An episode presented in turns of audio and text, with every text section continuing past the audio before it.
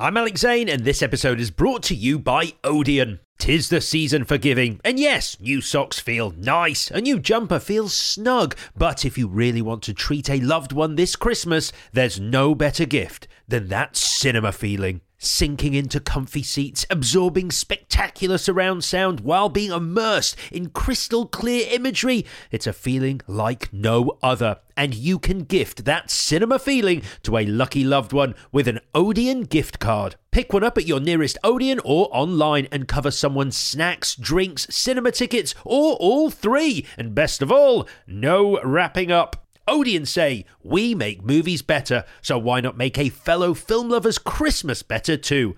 Tis the season after all. Also, just before we head to our fantastic virtual cinema, how would you like a pair of tickets to head to a fantastic and very real Odeon cinema? Because the lovely people at Odeon have handed us a pair of tickets to give away every show. So, if you'd like the chance to head to your nearest Odeon and enjoy a movie, all you need to do is leave us a review. I'll explain more at the end of the show. But congratulations to this week's winner, Matty Woo72, who got in touch on Instagram, where we're at Trip to Movies Pod after listening to Paul Walter Hauser on last week's episode declare his fondest movie memory to be watching Home Alone. Matty Wu says, what a brilliant guy and interview. Amazing actor to boot. Also, Home Alone is better than Home Alone 2. Number 2 has the great New York setting, but is basically a rehash, in my opinion, sir.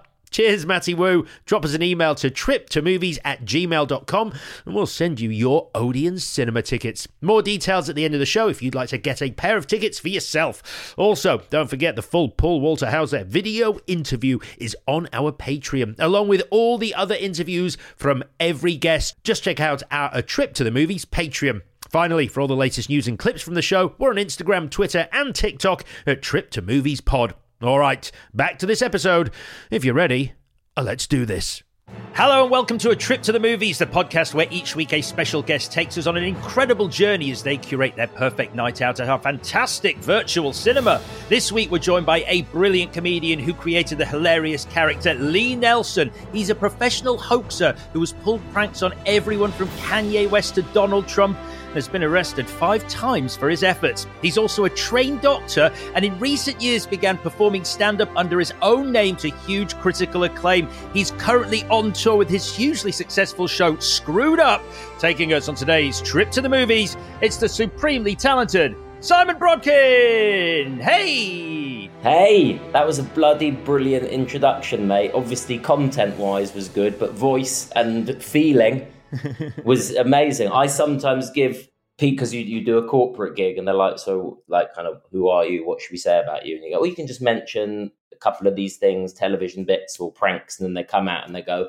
we are honoured to uh, have uh, as well good uh, Lee Nelson prank, and it's just like so that. Thank you, mate. I felt that even if you didn't.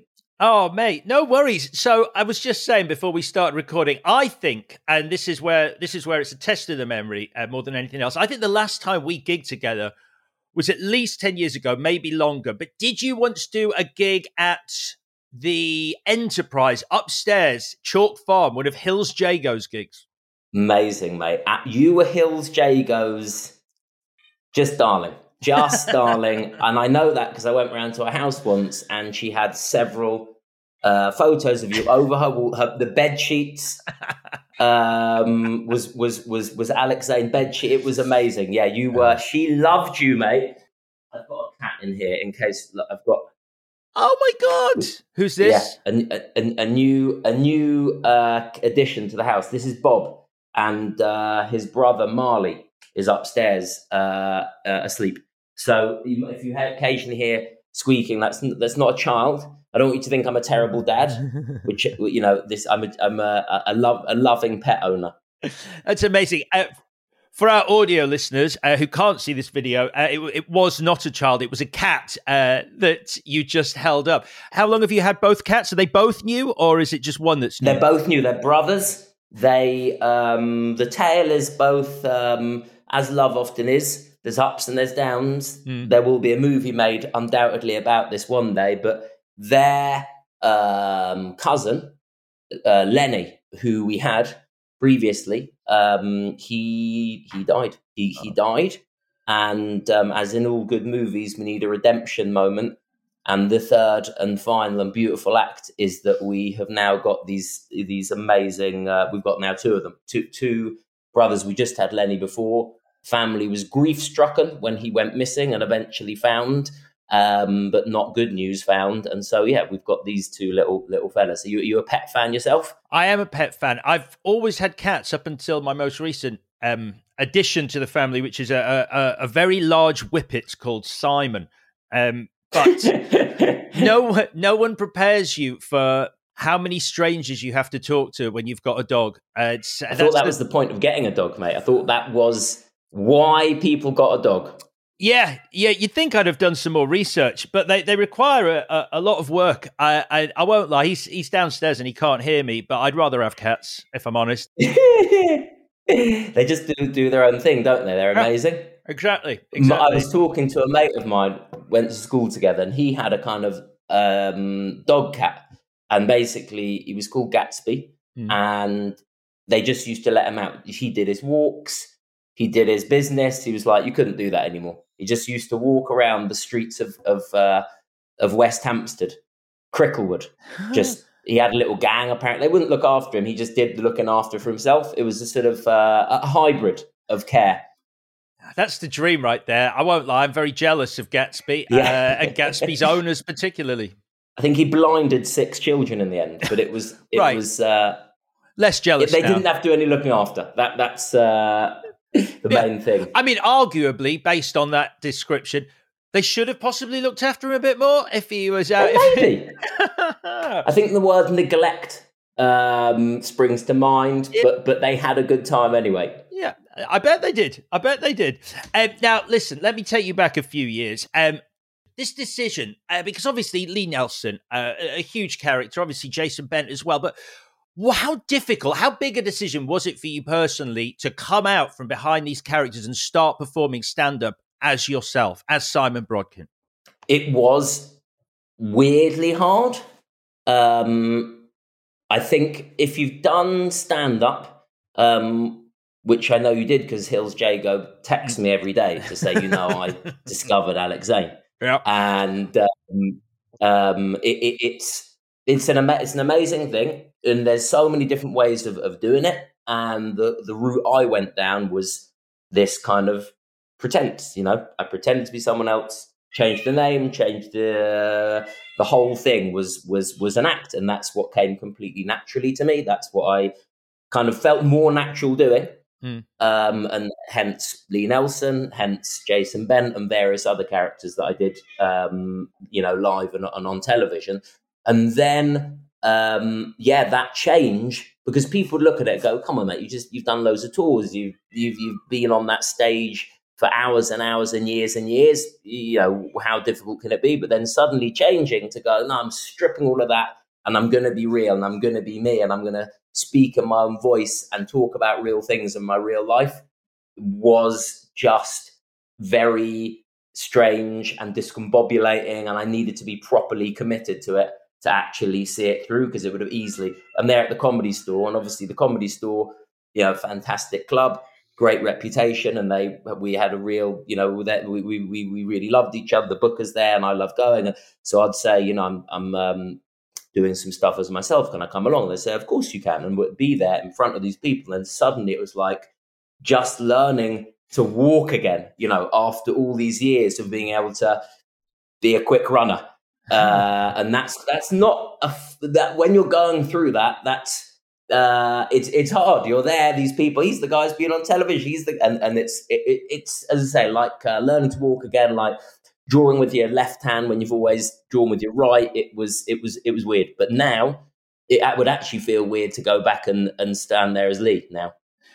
I, it's, I mean, because Lee at this point was, uh, it was a household name. He had his own TV show. He was, you know, you, he was a big deal. I mean, like on some level, I guess we are agents. Like you're doing, sorry, Simon, you're doing what now? Because things are going pretty, yes. pretty well for Lee.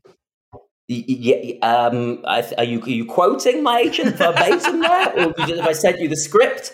Yeah, ex- exactly. Um, uh, uh, um, I wish I would have talked to you for advice at that stage, knowing that these things were going to come. Uh, for me, it was just, I think we see it a bit differently, don't we? Because obviously, um, in this, there's there's the business side of things, and that's what you want certain people to be brilliant at, and then there's the creative side of things, and that's probably you know what comedians and and most performers are kind of thinking about. So for me, it was it was just like um, this is just really what I want to do. It's something that I need to do uh, and of course, they're thinking, what are you doing, Simon? What are you?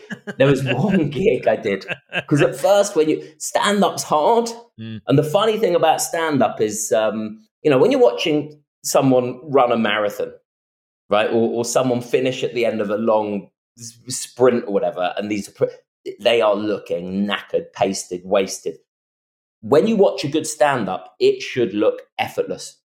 That is the, the, the it's meant to feel like this just glide across an, an interaction and exchange with the audience and and it, it's not easy. It takes a lot of work to, to till you get into that stride. And so at first, when I was doing it, it really was like starting again. I remember my manager came to one show at Pizza Express. I think it's the jazz one in, yeah. in, in Holborn, right? Yeah, yeah. And um, some nights are weird. Some stand up nights are weird, especially, you know, the smaller the venue, the smaller the, you know, the lower the number of people that it takes for them to be 30% of the gig to be weird. Mm. And um, when you've only got eight people, then just four are 50%. no, it wasn't eight, but it was small numbers. And it was just one of those hard nights, weird nights. And uh, he was there. And of course, as as you all know, the worse it goes, the worse it goes. It's like yeah, it, yeah. It, it, you, you know when you're comparing and everything's going bad, and then you'll just say, you know, just trying to do normal compare stuff. So what did you do for it? What did you do for a living? And you know it's going bad when the audience start having the confidence to go, uh, "I'm a gynecologist, mate." hey, yeah, yeah, yeah. that yeah, yeah, and, and and and it all it's like sand through your through the gaps of your fingers, and it started. It wasn't great, and I remember he said afterwards, like, "I don't think you should give up," and I'm thinking, I wasn't thinking about that until you just brought it up. It's it's like when um, you know back in the day, the chairman used to give the managers the vote of confidence. You know, it yeah. was it was like that. It's like you only need to give them a vote of confidence if you know that no one has any confidence in them. And it was, it was, uh, yeah, it was very much like that. So it was tricky, but it feels really cool. Kind of the other side now, um, doing the Edinburgh show, doing the tour, and once you start opening up that part of your mind, which is, oh my god, I can talk about anything here. I don't need to put it through the prism of but what would Lee do? Or mm. how would a footballer approach that? Or you can just go, right, this is just anything. And that's kind of cool. So this is this is I don't want to put words in your mouth. So screwed up. Would you describe it as your most personal show yet? I mean, what sort of what sort of ground are you ploughing here? What what are you examining uh, with Screwed Up? Which uh, is, tickets. It's go, this is going into 2023 now. There's a ticket still available. Your tour carries on into next year, doesn't it? Yeah, so we, it's um, only recently launched, and I'm proud to say about to add a host of extra dates. It's people are responding to it, which is also, you know, when it's going well, it's going well, and so then the more people have been responding, and the more I've been, oh, this is great, this is the right decision. Then it and so it is definitely the most personal show, and I think with stand up, I guess you know everyone's got different things they want to aim for, but to me, I think that the the best stand up is when it's it's um honest and and and you're genuinely opening up genuinely being vulnerable mm. and um, oh first and foremost funny. I yeah, think i need yeah, to say yeah, that because all too often especially in the edinburgh festival setting at the fringe you know my shows about kind of you know, I obviously um, just nothing happened to me, um, and that's what the show is about—just nothingness, and, the, and, it's the bleak exploration of like Jesus, man. So I want everyone to realise, no matter how wanky I sound in the description of the show, there are jokes aplenty. In fact, the Times said it was the funniest show at the Fringe. Just in case you don't ask me to mention yep. that quote, I always try and crowbar in the first few minutes of any podcast. Um, so it, it, it's it's still you know jokes, jokes, jokes, but yeah, it is essentially the nub of the show is it's called screwed up because I've always known I was screwed up, and um, but I never thought there was anything like actually wrong with me. And then this exploration and discovery over the last year, headline with the ADHD diagnosis, you know, join yep. the club, and um, uh, um, and then finding out my ancestry are Russian. What a time to find that out.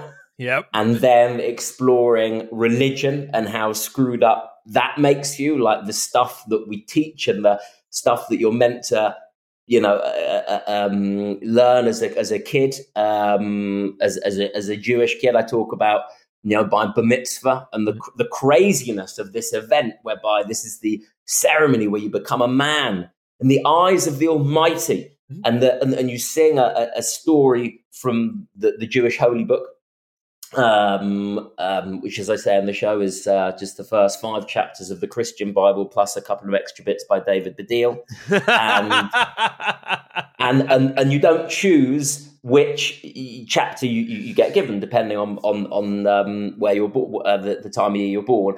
And I sung about Lot and his two daughters, and they're in uh, uh the Sodom and Gomorrah. Um, which was you know like Brighton and Hove, I guess, back in the day. and these angels visit Lot, and then all everyone finds out about these angels visiting Lot, and they all go around to Lot's house, demand to have sexual relations with the angels, and Lot's like, "No, you can't do that. That's wrong. That's wicked." But I've got two daughters and you can all sleep with them instead. and like I'm singing this. This is the what and the rabbis there going, that was beautiful, you know, and the, everyone Simon, Mazel Tov, amazing. And I'm like singing a porno script. And it's just such a weird, weird concept that that is kind of what we all do. And um, so no wonder there are certain elements to, to me, and I'm sure to others that are screwed up. I have to open this door because you can hear that's oh, Marley. Yeah. Of course, you deal with Marley. out some where the f is Bob. Hang on. Here, here, there's your bro. Yes. Okay.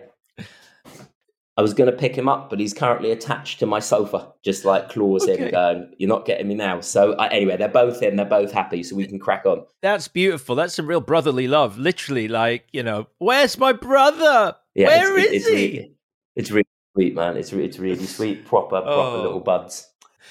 I'm very excited that you're taking us on this journey. So it is time to head to our virtual cinema. Simon, you are our guide. We are your audience. Let's go on a trip to the movies.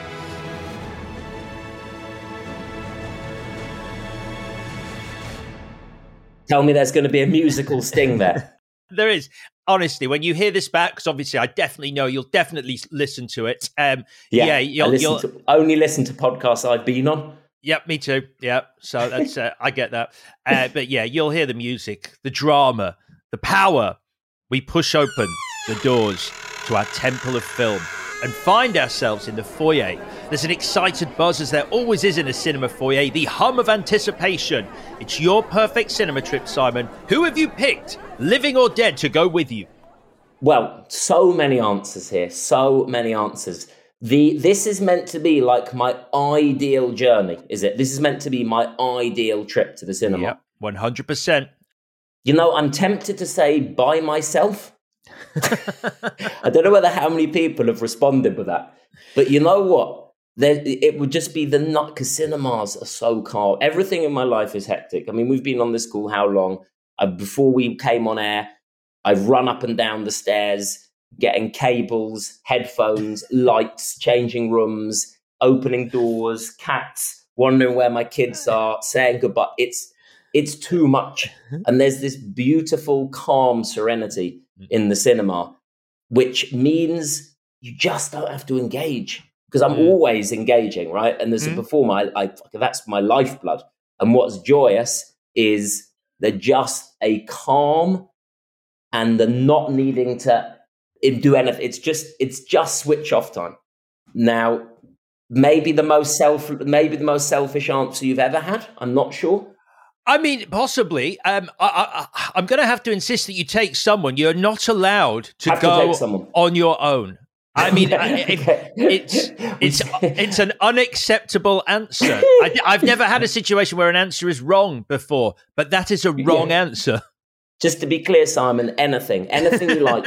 Uh, it's your ideal day out, but you can't have that, mate. I'm afraid you can't um, have the perfect trip that you dreamed of in your mind. um, oh God, who am I going to go with to sit down in the cinema and just chill? Oh man, someone, would... someone calming. Is there someone calming, a calming influence on your life mm. that you could create that same level. Well, I might serenity. take my kids and leave them in the car. That doesn't count, though, does it? That's not because that just knowing that it's two hours. I'll give them iPads, phone, whatever screens, and I'll give them battery packs to make sure that they can carry on. Um, my Whoever... wife is the most calming person, but okay. then I'm thinking who's gonna uh, who, who's gonna be with the kids. Um, who do I find just totally soothing? You know, who can I listen to? We've already hit our first stumbling block on the question number one. On the very first one, mate, I got it wrong. This does remind me of um, back being back at, at medical school actually, and having to reset. The only person ever to have to do Alex Zane's podcast twice because he got the wrong answers. Yet Simon, we need to chat. I mean, it, it, it's enough encouragement for us to want to do it again. Um, but yes, you didn't actually pass who's a calming influence on my life?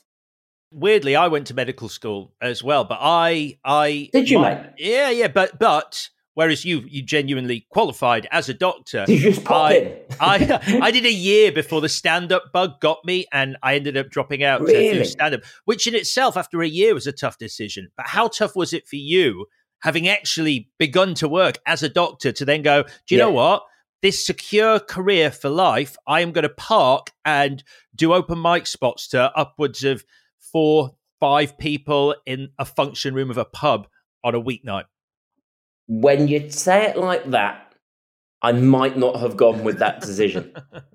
but it wasn't like that in my head. It was, you know, because when you're in it, you're not seeing the bigger picture a lot of the time. Mm. And um, I can make often um, uh, fairly uh, um, rash, um, quite knee jerk, instinctive moves. And it was just something I felt like I needed to do. Like when I moved from doing characters to me, I just was like, I know this is the right move. And I just, it, it was impulsive, I guess. I ended at the, at the end of one shift at the end of, I only did a year. Hmm. Um, and for me, the achievement of actually being a doctor and getting becoming a doctor was like pretty cool. Like mm. that's something like I've done, ticked, got that. Um, so, and I was also I didn't know about stand up. I was more ignorant than you can. You know, the people who think they're the smartest know the least. Right. And that was me at the time. So I thought I'm just going to be on television. I didn't know any. I was. I didn't even know about stand up. Didn't didn't know. Wasn't even in my so I just put some stuff down on on tape, some characters that I did, um, and then it just started flying from there. And of course, then I realized what am I? Do- I don't know what I'm doing. And then I started knowing more and going, Jesus, I'm really actually clueless here.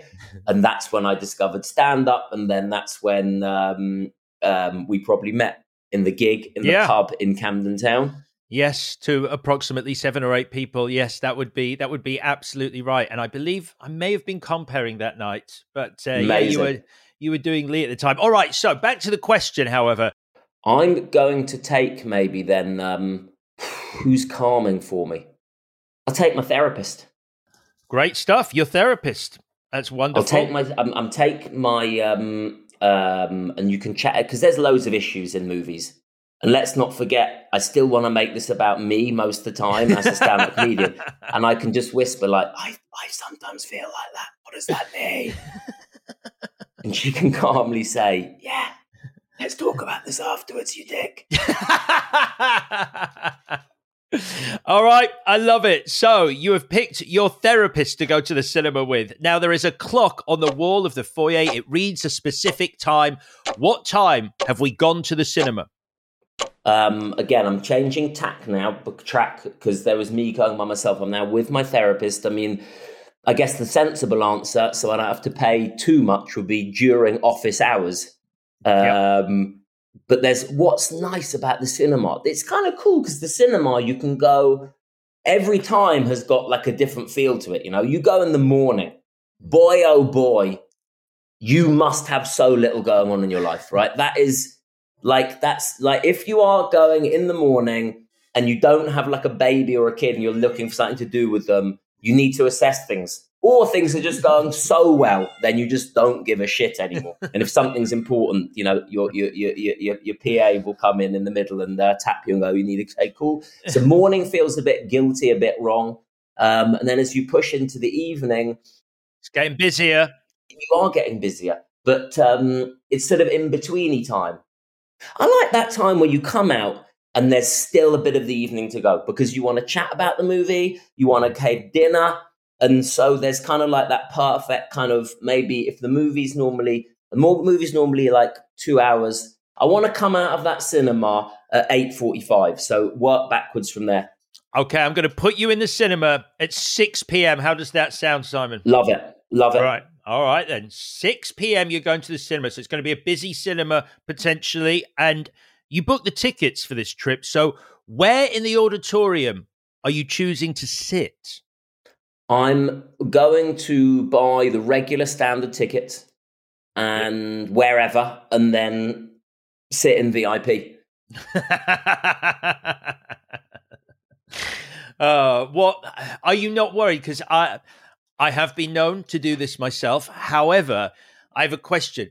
Do you not get the anxiety that comes with someone turning up with a VIP ticket for that particular seat yeah. going, yeah. mate, you're in my seat? And like that could ruin the whole movie experience for me. Like, because I'll I'll feel like they know that I've cheated the system in some way and they haven't, and they are morally and what sound. with you being the face of British cinema, it's probably with me, it's less of a thing. With you, it's kind of worthy of a newspaper. Alex Zane cheats his way into the industry that has treated him so well.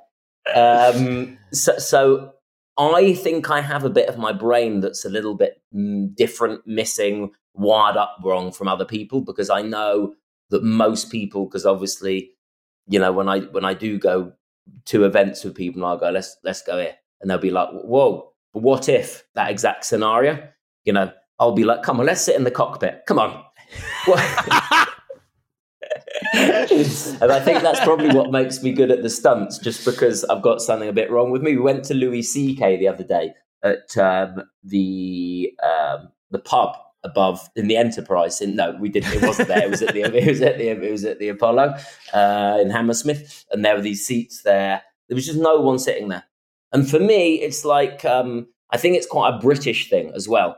In Britain, we are very subservient to the order, to the system. To, and that's why I think uh, we let bankers get away with so much because it's like, that is what they do. We need to let, they are above us. You know, we, that's why, listen to all our politicians. Do they sound like us? Do they talk like us? No. It's because we have this reverence for the for the for the people for you know for the order. So I think it's quite a British thing. Um, but we, so there was no one sitting there in the just seats, random like clutch of seats in this little enclosure. And um, I said, "Come on, let's sit in there." And he was like, "I'm not, I'm not doing that." But then, of course, I just ignored him, and he had to follow me in. So we're sat there, and for me, it's like common sense. If no one's sitting there, then what harm are we doing? Mm-hmm. Anyway, turns out we're in the disabled section, Oh and um, about 45 minutes in, we get hurled out by um, these, the, you know, the Apollo Eventim Apollo security You don't mess about. Yep. And um, I actually had to say to them, I said, listen, dude, I know I'm not going to sit here. I don't want to sit here. Don't worry about it. The game's up. You yeah. just thought they're empty. But is it okay if you don't kind of drag me out because I just, it just won't look good for me. Is that okay? And he was very nice. Like, yeah, all right, mate. So about two minutes later, I just stood up and left instead of him like grabbing me. everyone going, "What a shit Brodkin is! What a t- t- sitting on." Dis- I had no idea, no idea. Of course, oh, otherwise I wouldn't mate. have gone in the disabled area. That's one thing I won't do is park in the disabled parking. But that's that's just out of order. So I didn't of course, the rest of the show, no one was sitting there. So to me, it's like, come on, let's just use some common sense. They didn't go back in. Mate, oh wow. Oh, that's, I mean, that's, you know what? That is a nice security guard because I sometimes, and clearly wrongly, assume that they live for the moment where they get to go, oh, brilliant, someone's in, Someone's in the disabled section. Fantastic. This is this is where I get to flex those muscles that I have really no need for otherwise. Wonderful. Wonderful. Well, I think someone was probably, uh, you know, lighting a reefer a few seats away in another section. There was there was bigger troubles in the Eventim Apollo with the beer swilling amongst five thousand people than me just going. It's okay if I'll just stand up after you've left, please. All right then. So you're sitting in the VIP section, having only bought a regular standard ticket. So the air in the foyer is full of wonderful smells. All manner of snacks and foodstuffs are available at the various counters. Not including popcorn, we'll come to that. What do you choose to eat? Can I take something from my own house instead? Okay, yeah, I think uh, most cinemas still allow people to bring things in. So It's what a you grey area, isn't it? You Yeah. don't want to ask permission, but equally, what is there a rule? You can't eat. It's not like they can say, "Sorry, no food allowed." What are they going to say? Only really smelly food that we sell. Mm. So I'm. I think what I'll do actually. Let's let's no. Let's not do this. Actually, you know what I'm going to do. I'm not going to take my own food because that's just weird. Especially now I'm, I'm I'm I'm going with someone else, my therapist. I don't want to eat in front of my therapist Why? right? What I don't know. I don't know. There's just certain things I don't. I just want to. I just I couldn't relax. Okay. Um, I'm gonna. I want the ice. cream. That's one thing that I think is good. I, the ice cream. I, I'm not a big fan of all the the normal snacky stuff that you know. The, the the the classic, the pick and mix, Mhm. or the huge bags of things. I know people love that. I got nothing but respect for those people. But I want ice cream for me is a real treat, and I'm going to get three. Can I get three scoops? Is that all right? Yeah, you can. You're going to tell me the flavors, though. I'm I'm just going in hard with two mint choc chip Yeah. and one. I don't know how good this place is. Hazelnut. They got. I'm. This is a posh. I'm going all and a hazelnut, They've got hazelnut. Okay, that's a solid order. and because it's a, a treat, um, I'm gonna get one of the cones. I'm gonna upgrade my cone, which I rarely do. My kids ask me to upgrade a cone. I'm like, no, I'm not spending another pound thirty for a little bit of chocolate at the bottom and some chocolatey bits on it. But this is uh, a treat, so I'm gonna I'm gonna upgrade my cone. I mean, you're pushing the boat out here. So you get now an upgraded code. Just describe it to me again, because I'm I'm not an ice cream eater as a rule. So you got your regular wafer cone, but the upgraded cone is Yeah. what exactly?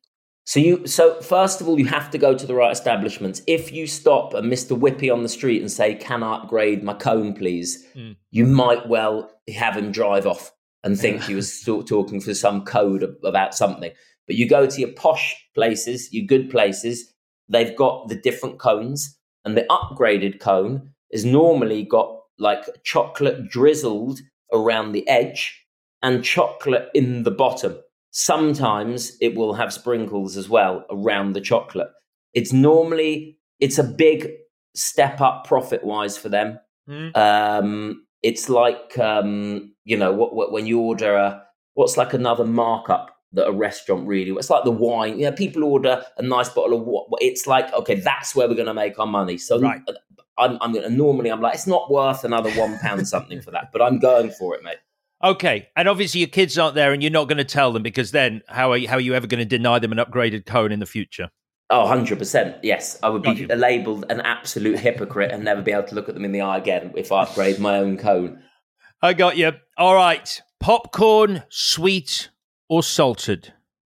I don't know what most people say, but I feel just very adamant that it's mixed. Just, I, you know, that is one thing that I feel strongly about. You actually feel strongly about that. This isn't even up for Yes. debate. No, because the, I mean, if I can put it poetically, the sweet's too sweet and the salty's too salty is is the best way I can describe it. And what's the joy of you don't know what you're going to get, and there's that kind of mixture. I think good flavor and good taste. And let's be honest, we're not exactly not. It's not good, is it? This is popcorn. This Yeah. is mass produced, genetically modified maize, harvested in the billions of tons and shipped around the world and put in fat fat for fight. This is not top, but but having said that, where you're going to get the love on the taste buds is by the contrast, the crunch, and the sweets often normally a little bit crunchier as well. All right, you can have mixed. The correct answer, in my opinion, is salted, but This is your perfect night out. You can mix that Yeah, popcorn. we've already stopped enough, mate. So I'm not going to let you. stop. Uh, I, I wonder if, yeah, the popcorn sharing, whether that's gone down post COVID, you know? Everyone's reached in your popcorn, just like, just grabbed around, like, dude. yeah. I- I'd make people do little, um, um, little alcohol rub between. You can have some, but as long as you've uh, washed your hands with this alcohol and sung happy birthday twice.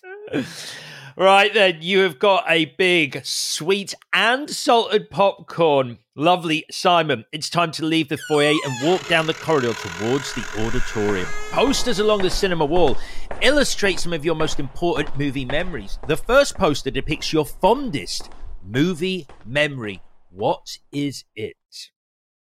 Probably Jacques Tati film, Monsieur Hulot's Holiday.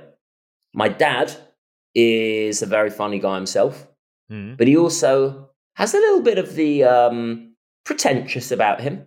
He likes, uh, you know, he likes, he wouldn't say, let's go and see Elf, Right. Will Ferrell movie. Okay. He'd say, let's see one of the finest, um, mem- finest examples of of of uh, modern French comedy cinema, and would go to a couple of these films, and and um, and they they were they were kind they were the, the, there's a song that stuck in my head ever since, and it's Mr. Hulot's Holiday, and it's um, I won't sing it because I've already made enough of fool of myself, but it, it, it's it's it's it's there was they were they was weren't silent because obviously there was um, there was music set to it. But um, I don't know the vernacular with with movies. It's a silent movie. If it's still got music, do you still call it a silent movie? Yeah, if there's no speech in it and it's just Yeah. music that's been added afterwards, it would still be considered a silent movie, I believe. So, Yeah. so, so, so there we go. I mean, terribly named. We now know in hindsight because there was loads of sound.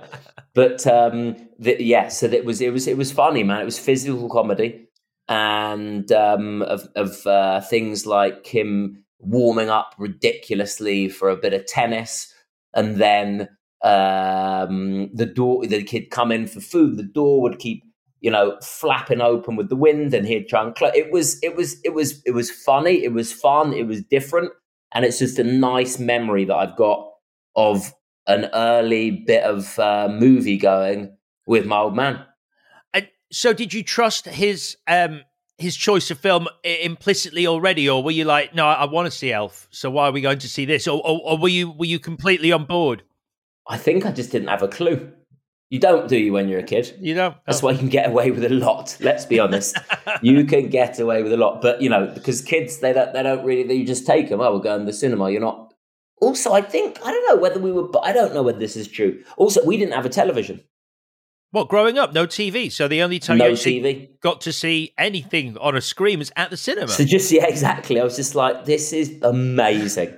This is this is it moves, and I'm just sat there watching it. So I was probably less fussy than um, than than most when it comes to anything moving on a screen in front of me. And what was the thinking about not having the TV? Was that because they wanted you to be more creative, to read more? Was it a, a, a, a decision like that, or or something My- else? no, my parents aren't like that in terms of sort of pushy and go, oh, we should do this, and you. They're just really, really chilled. Just, and I think the TV broke, and I think they just were like, well, let's just not get another one. That, like they are just so chilled. Um, that's why I always knew there was something wrong with me because I was always just so different to everyone else in my family. They are just so nice and gentle and calm and kind. And I'm just, in comparison to them, just an utter bastard. Just horrible. All right, we're putting up a poster of Mr. Hulot's holiday on the wall. So the second poster depicts your worst movie memory. Now, this is slightly cruel on someone with ADHD because the memory I have is just, I can access about 1% of my life at any any time. And, Mm. and, and normally that 1% is taken up with the last 10 hours is normally about 90% of that 1%. So, in terms of worst movie memory, oh, I've got one. Okay, so I remember um, because fun enough, movies actually bring out the emotion in me. I can be suckered by a movie. I think it's one of the few times you sort of let your guard down. That's why I've talked about going by myself because it's like um, it, it's it's all the other times in life people are watching you or that you, you you're sort of performing to a certain degree and you become very unguarded when you're watching a movie. You, you, you, you, you can't help it. And there was, we went to a movie, we were at school, like young, mm-hmm. went to a movie. It was the one, Oh Captain, My Captain. It was the one with Robin Williams.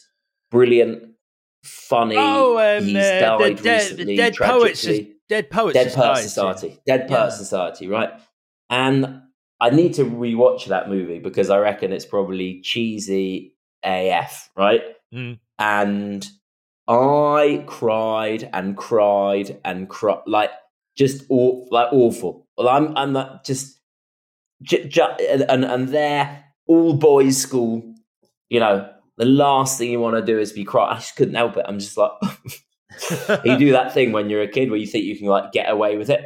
Yep. Like someone say, "What do you think of that?" And just like, "Yeah, um, sorry, I've got a cold, a cough, um, a headache." Um, uh, and I just remember just thinking it was kind of best worst moment memory because it was just obviously a great movie for me at that time. Yeah, and then suddenly just having when the lights went up I was going to say because it must be it's quite a cathartic experience. Like when you cry in the cinema, like you get it's like oh wow, I'm I'm an emotional human being. This movie's had an effect on me. It's brought out something inside me. But if it was an all boys school, now I understand why it's the worst movie memory because that is this. It's very difficult to come back from that. People remember shit like that.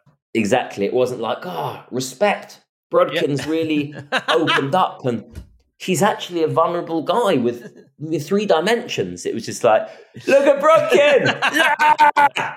Like, what? We saw what? I'm not crying. Uh, okay, well, that's good to know. So I like, I, I, I cry in the cinema, and worryingly more than I do in real life, which I've never chosen to analyze. That is, it is real life, isn't it? I guess it's like a concentrated version of real life. Well, it's yeah. not, you know, it, it, it, it's, you're really alive. Hmm. So that's really you crying.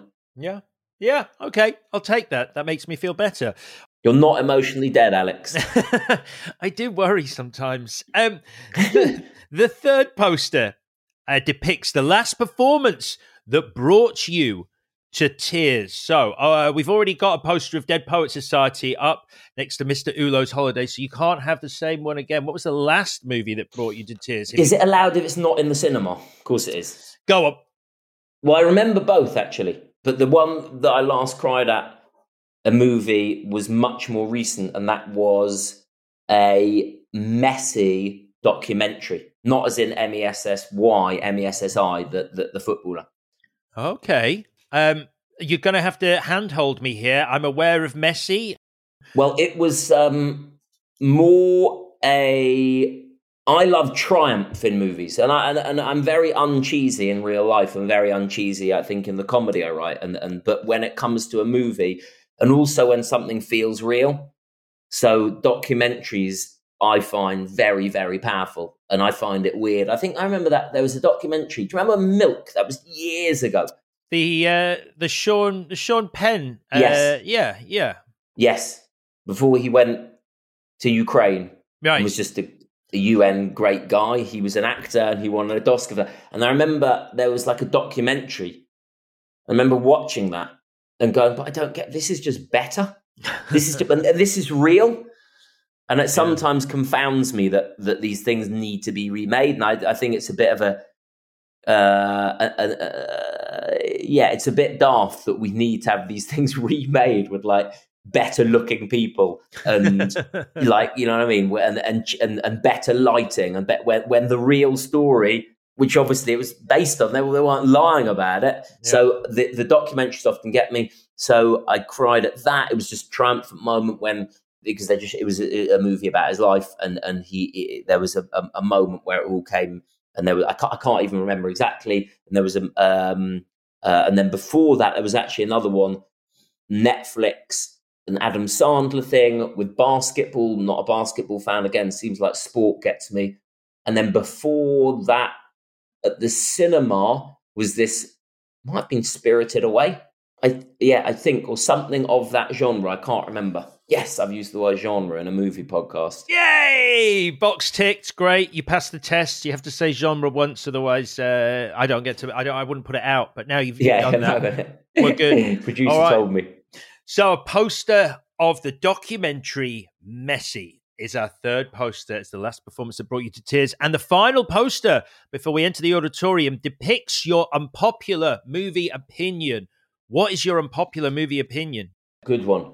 Um, the superhero films Hmm. are utter bilge and they're boring and it's just odd and they're just just I, I don't get them i don't i just and, and it's not like i'm i'm sounding like a miserable old fucker but i assure you that i had this as a young miserable fucker as well. Like i don't get it. It- it's what's so weird about them right? They're so violent. There's I I don't get it. Just everyone is going around, just like killing everyone, and there's just and there's like no story, and I, I man, I, I don't know, and and they've just taken over everything, haven't they? And they're just ubiquitous, and everyone's in them, and then like that franchise goes with that, and the the, the fact that we even just let them get away with the word franchise, and we just happily go there's like fran- a movie, cinema, there's art in there there's entertainment, there's enjoyment. And then suddenly you go into, and you're, I'll pay money for that. And then I come and check, it's a franchise. Like they're literally not even shying away from the fact that this is just about money. Like we are doing this by numbers. And we know that if we have this character playing with this character and this, it seems a hmm. bit daft. And I'm not saying all of them are shit. Of course, there's odd ones that are, that are, that are brilliant, but there seems to be just, yeah, Okay, because I was going to ask, because I mean, look, you, you you've said superhero movies, and you know that obviously includes you know everything from Infinity War to Spider Man, but also you know stuff like Joker or The Dark Knight. I mean, are you lumping them in? What we, I'm going to have to put a movie poster up, so there has to be a specific movie poster about superheroes that you've decided is the one that has has put you in this mindset of not liking superhero movies. if you want to go controversial, Hmm. and I know you want that, Alex, I do, I do like a bit of controversy. Let's put up Star Wars then. That's not a superhero movie. That undermines your entire argument. That's a that's a sci-fi space opera. Let's cut that bit out the podcast. You're putting up Star Wars. You're just putting up Star Wars, the original Star Wars. well, well, I've got. There's clearly a lot of movies that I'm. I'm. I, I've got some unpopular movie opinions, haven't I? This Yeah. is. You should have asked me for five of these posters, but if you okay, if we're sticking with the superhero ones, obviously I've you kind of lose track after a while. But let's go for that one. Didn't they start combining to, like they brought in, like the X Men with like fucking Y guys, and then wasn't there one like a few years ago, and they're like, you know what, we can just merge these two franchises and make even more money. Do you remember that? Wasn't there a seminal moment when that happened? There was a Batman versus Superman. Uh, that's, uh, Yeah, yeah, that was that was terrible. But um, um, I thought there was X Men, and they brought it together with uh, there was. I think there was an X Men movie which was uh, end of End of Days, End of Time, End of the franchise. Yeah. Oh, anyway, look. I'll. Do you know what? I'll just put up Star Wars. yeah, let's stick with that. Forget everything you said. Let's just go with that. It's easy. We know what that looks like. Do it. okay, so you don't like Star Wars either, then?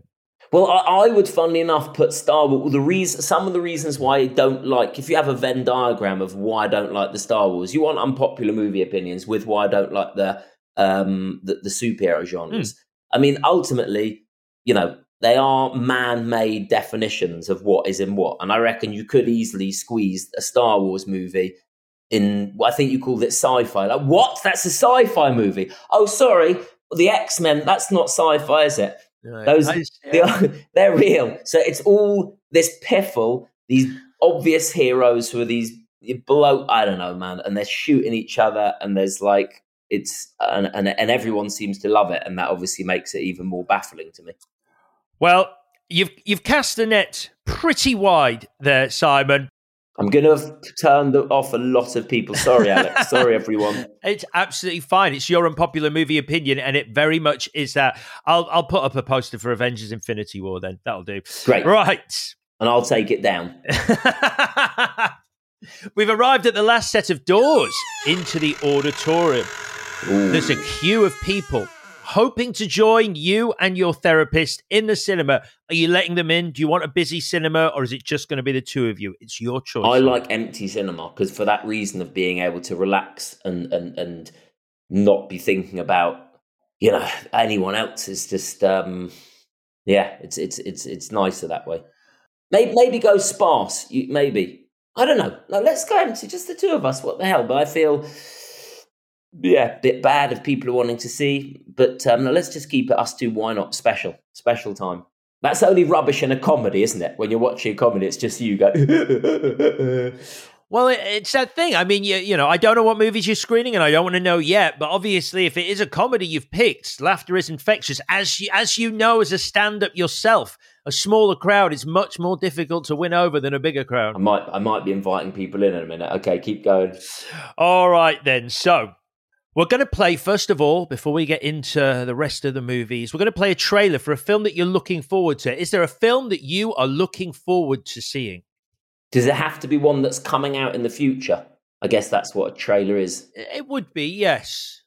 I'm going to go cheesy then. I'm going to go Avatar because actually that movie I did like. Ah. Even though that's, you know, I say there's the odd good one. And these things become fashionable, don't they? Everyone's saying Avatar's, oh shit now. But obviously that wasn't what people thought because it was the highest grossing of all time. But I thought that was, uh, had the right elements in. I probably, you know, there was, I'm sure, like just stupid amounts of violence. But I don't know. It just kind of, it, it kind of, I liked the vibe. I liked the, it looked beautiful. I, I liked it. It was 3D. So yeah, Avatar 2, not pop. That's probably unpopular as well. No, no, I think that's. I, I think there's a, a, certain level of excitement for it. Avatar: The Way of Water. So, interestingly, let's Yeah. hope he that gets uh, he gets a urinary tract infection and uh, he's no access to the right human meds. It's it's he's uh, he, he said uh, James Cameron. There was a crazy quote. He said, "For Avatar: The Way of Water to break even." It needs to be the fourth or fifth biggest movie in history. So hopefully your enthusiasm is going to put bums Yeah, yeah, on yeah. seats. I'm always rooting for the underdog, like uh, like, the director of Avatar 2. He needs the help. Come on, guys. okay, so to warm the audience up now, we're going to play your favorite shot or sequence from a movie. What is your favorite shot or sequence in the history of cinema? the history of cinema. no weight, no weight on there, Simon. But just in case you didn't realise, that is the history Yep. of cinema. Of Simon. all films ever made, is there one shot or sequence that made you fall in love with movies, get emotional, pump your fist in the air? For pure cheese, right? I don't know whether it's my favorite, but for pure, we want to. We, we, we I'm, I'm thinking. I don't know. Suddenly, I'm thinking of a packed cinema, and even though it's empty, but Do you I'm want the thinking of- audience to come in now? Do you want to let them in? It feels like you're let them in. to. Let them in. All right, them in. okay. And the crowd go wild. They've been allowed into the I'm like, auditorium. and my therapist, she's got another client, so she's had to go. Um, and um, let's play for sheer kind of nostalgic cheese. Mhm. Um, the bit in Top Gun where he, where he goes, where they give each other. I used to take the piss out of that all the time, and it's it's so ridiculous. It's kind of funny. I think they go. I feel the need the the Top Gun original Yep. The need for speed and then they're like high five it's just so awful it's kind of just you kind of go yeah cool Yeah. so we'll get there and i want everyone to kind of be like giving it large cla- you know Oh. sarcastic clapping which i think brits do pretty well we do. We do. like when the referee finally uh, gives gives a corner to your team that's been hard bun but oh brilliant mate no but this this will be fun fun Okay. Now, you've done a very kind thing. You've not only let the audience into the auditorium, but you've printed out t shirts as a gift for them with your favorite movie quote on the front. What is your favorite movie quote? He okay, I, I know what I'm gonna go for. I'm gonna go for um he's not the Messiah, he's a very naughty boy. Wonderful. So, were you a Life of Brian fan more than the uh, the Holy Grail? Because I, I, I always, I, I think the ending of the Life of Brian, for some reason, as a kid, his ending, like being crucified, always upset me. It will, won't it? It's it's it's pretty upsetting. Yeah, it's pretty upsetting. Well, that's what I talked about earlier about religion mm. screwing you up. Like, what a strange image to have everywhere. Yeah, that's uh, they're the son of God, and um, yeah, he's being being starved to death there, and that's uh, yeah, that's in all our places of worship. On you go, nothing to see like mm. that. So, the life of Brian, um, which I don't know whether I'm now allowed to to play. I know this question's coming because you, are going to ask, "What am I going to play?" But I and, and, and I, I might ch- ch- uh, back out this if we talk about this one too much now. But yeah, the life of Brian, it, it's it's just sheer magical class. I mean, it, it's staggering, absolutely staggering, and, and and I need to rewatch it, but just just it's just amazing. And what's so funny is uh, well not funny sad tragic awful that, that, that what i understand is at the time it was hugely controversial and that they're talking about um, you know uh, uh um, uh, blasphemy lack of respect the bringing down of our culture and c- cinema's bandit. And i think it's a good note to any artist who is knocking on the sacred doors I can keep knocking and kick them some more because they're all a load of shit at the end of the day. And um, and and what they were doing there, just just just brilliant, just absolutely brilliant. And the Bulls on that. Uh, in fact, there's the, the most amazing. Is still? I've there's you. I've told you about my terrible memory. Yet I must have seen this. I don't know how many times. Not many at all. Um, but still, the things you know. Whenever the um, Labour Party are arguing, you know, which they do relentlessly. See yep.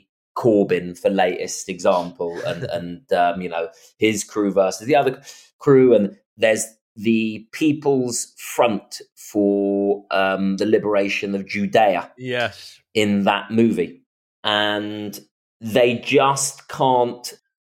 And I'm sure I'm getting this wrong, and any proper fans of Life of Brian would just be getting enraged by now.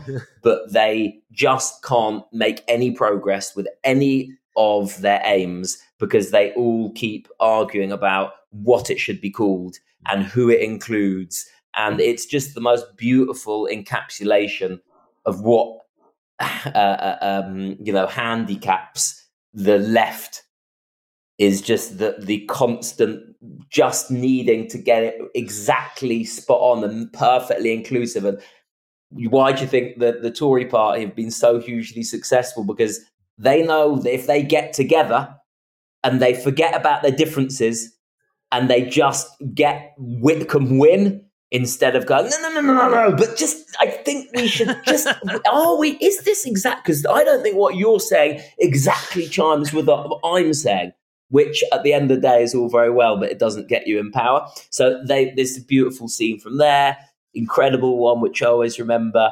Again, the crucifixion. And the crucifixion it's funny, isn't it? Really, yeah. and I don't mean yeah. that in a disrespectful way, but it's faintly ridiculous. What what the most brutal, awful, horrible thing, and that they made it just so comical by they have people bringing their own crosses, which probably I imagine sort of maybe happened. Mm, yeah, and they're all going up in line, and they and the, there's a guy they got their crosses. Uh, and the, the guy who's giving out the crosses, and they go uh, and the guy comes up. He, he, took everyone coming in for the queue is meant to be crucified, and he'll go uh, crucifixion, and they'll say yes, and they'll give him the thing. And then the the the, the, the guy in um, I can't remember which actor uh, in the life of Brian, and he goes so crucifixion. He says no, no, I'm just here to watch. And he goes, oh right, go that way, you're free man. and then he comes back to him uh, uh, 10 seconds later goes i was just joking crucifixion yes just just just joyous man just just yeah um, amazing um, so that's it's great. A, it's a belter. And my, my, kids just got my kids just got in. Oh. So let's not talk about the upgraded ice cream cone. so I've now got two children and two cats. So if you hear screaming, I'm not going to tell you which one is making the noise. Uh, and my wife is here. It's it's a zoo, basically, is what's oh. going on here. It's every it's animals, humans. Anyway. Okay, so we're going to play your favorite piece of music from a film or movie score, what is your favorite score or song from a film? So, honourable mentions to. Um, now, I don't know whether this is a generational thing, whether this is going on now with movies to another generation, but I just remember Pulp Fiction and Reservoir Dogs, which are movies that well, I, I you know, I, I, I, have never been like a movie obsessive, and but the music from that just seemed like extraordinarily good and was just played widely. Um, Trainspotting as well. It, it must be, uh, it must be like a, a, part generational thing. I'm sure there's movies now that are, that, that, that are having that same impact on another set of people. But I just remember those, uh, all those three movies albums are absolutely phenomenal. Um, obviously, not every every song, but there's just some buttes in there. Um, so, but the one that I'm going to go with is a that made me cry the other day actually, which is I'm getting my phone now not to check emails but to look on um, Spotify because this the I want to spread the word about this uh, this amazing uh, orchestra called and that they're not they're not new uh, and I'm not even sure it was in the Messi movie that that it made me cry during this when they played this tune. So um, Penguin Cafe Orchestra Perpetuum Mobile. It was in it was in the Messi movie, and I should give the Messi movie a, a name, otherwise it feels a bit rude to just be saying the Messi movie because the I'm sure there's lots, and the person who directed and worked on this is thinking, well, are you going to give me a shout out or what, mate? I've just tried to click on the BBC uh, iPlayer, but all the apps on BBC are just like, how are we meant to guess that like a different color block means the weather? And a, like the person who designed that, I know they look beautiful, but honestly, like, what am I looking for? The pink triangle or the orange blocks? Is that the weather, the sport, or the radio? Okay, let me just look here and search Messi. Brilliantly, it's called Messi. Brilliant. Brilliant. All right, it's time to start the movies. So, the first movie we're going to be playing for our audience that you kindly let into the auditorium is the film that is most important to you. What is that film? La Haine. La Haine. The French one. About yeah, incredible, incredible film. Just like blow your mind. Wow. My, my memory of this is going to be off the scale bad because I've only seen that years and years ago. Again, it's different. It's it's from the eyes of it's like urban. Is it Paris? I love I love Google. Uh, the first question is why is La Haine so good?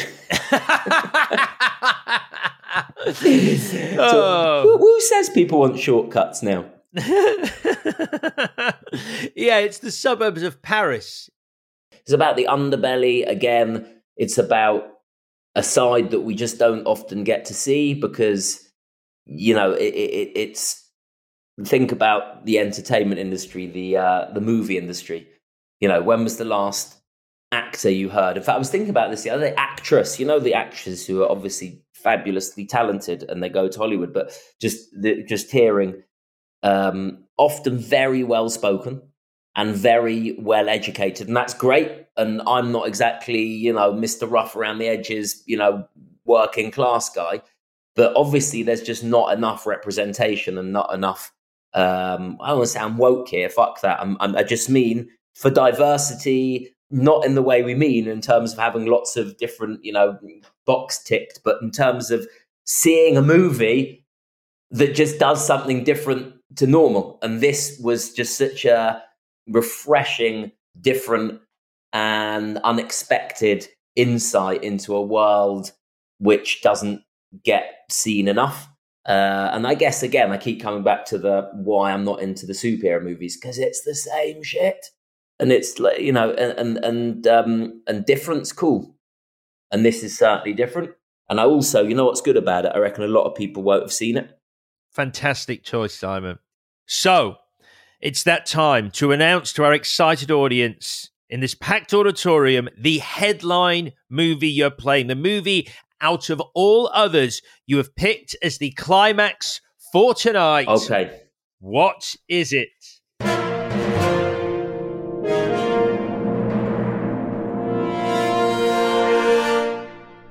I'm going to put on Whiplash. That's a great film. Incredible. So underrated. Like, why is that not just on what it's it's amazing.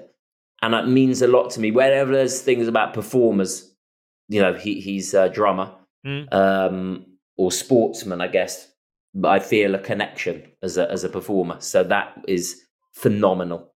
This it focuses in on an aspiring drummer who's at musical college who is obsessed with being the best, not just the best he can be, which is, I guess, where things go wrong for him, but the best ever.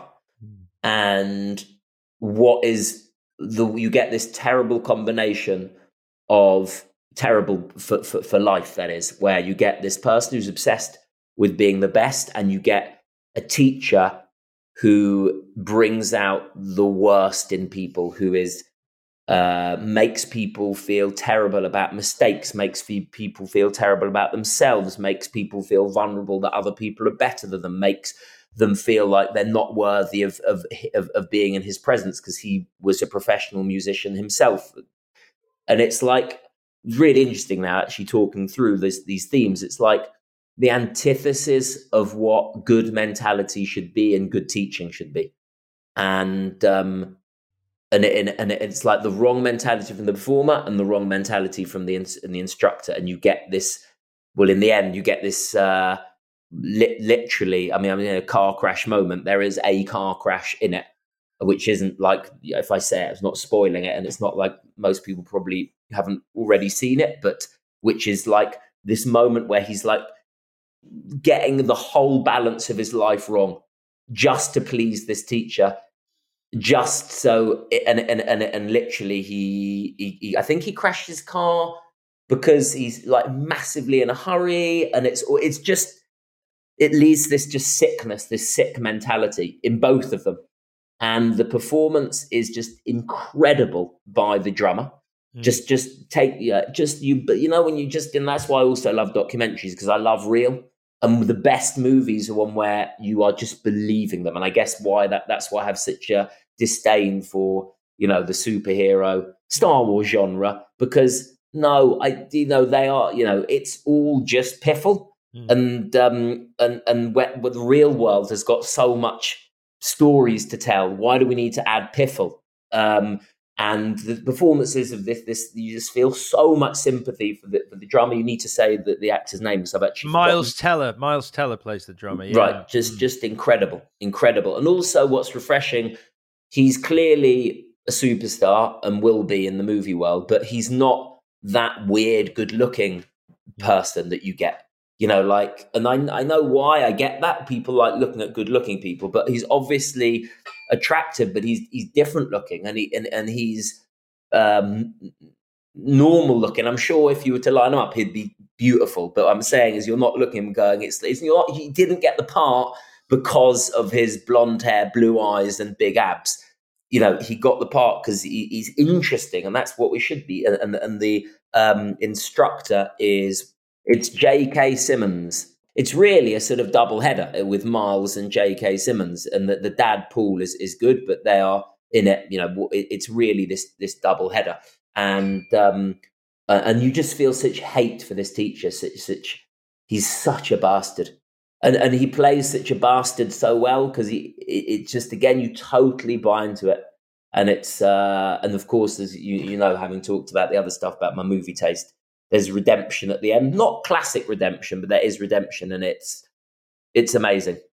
Yeah, I think J.K. Simmons won the Oscar for his performance in it as well. Because you're absolutely right, the two of them together, and that final climax where Miles Teller's character, you know, does it in the end, and he wins the respect of his teacher. I remember my heart in my throat during that whole final hmm. performance. Mm. It's great. Great. It's great. Fun enough.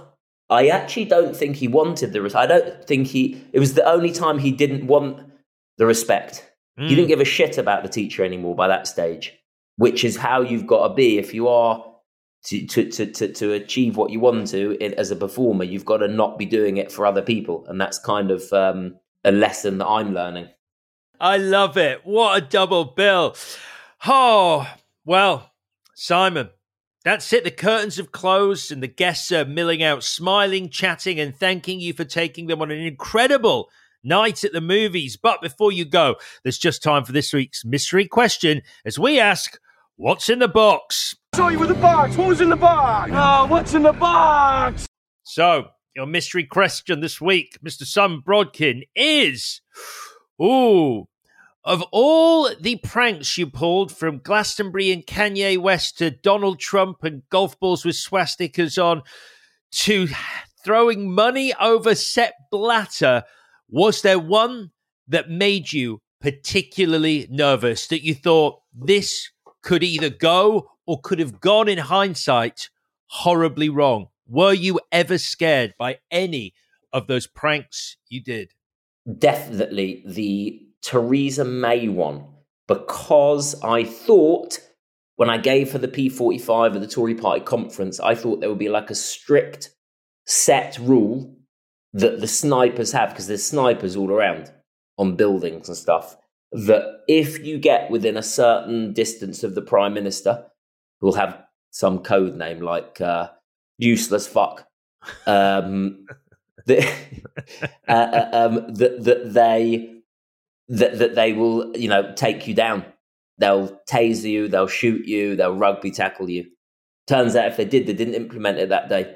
so I was genuinely concerned that I was about to get uh, something happen to me that moment just before then. Yeah.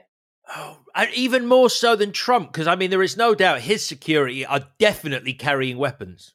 Oh my God, yeah, they told me guns were drawn then and there were snipers there. I think probably the difference with that one was I didn't have the headspace to think about it.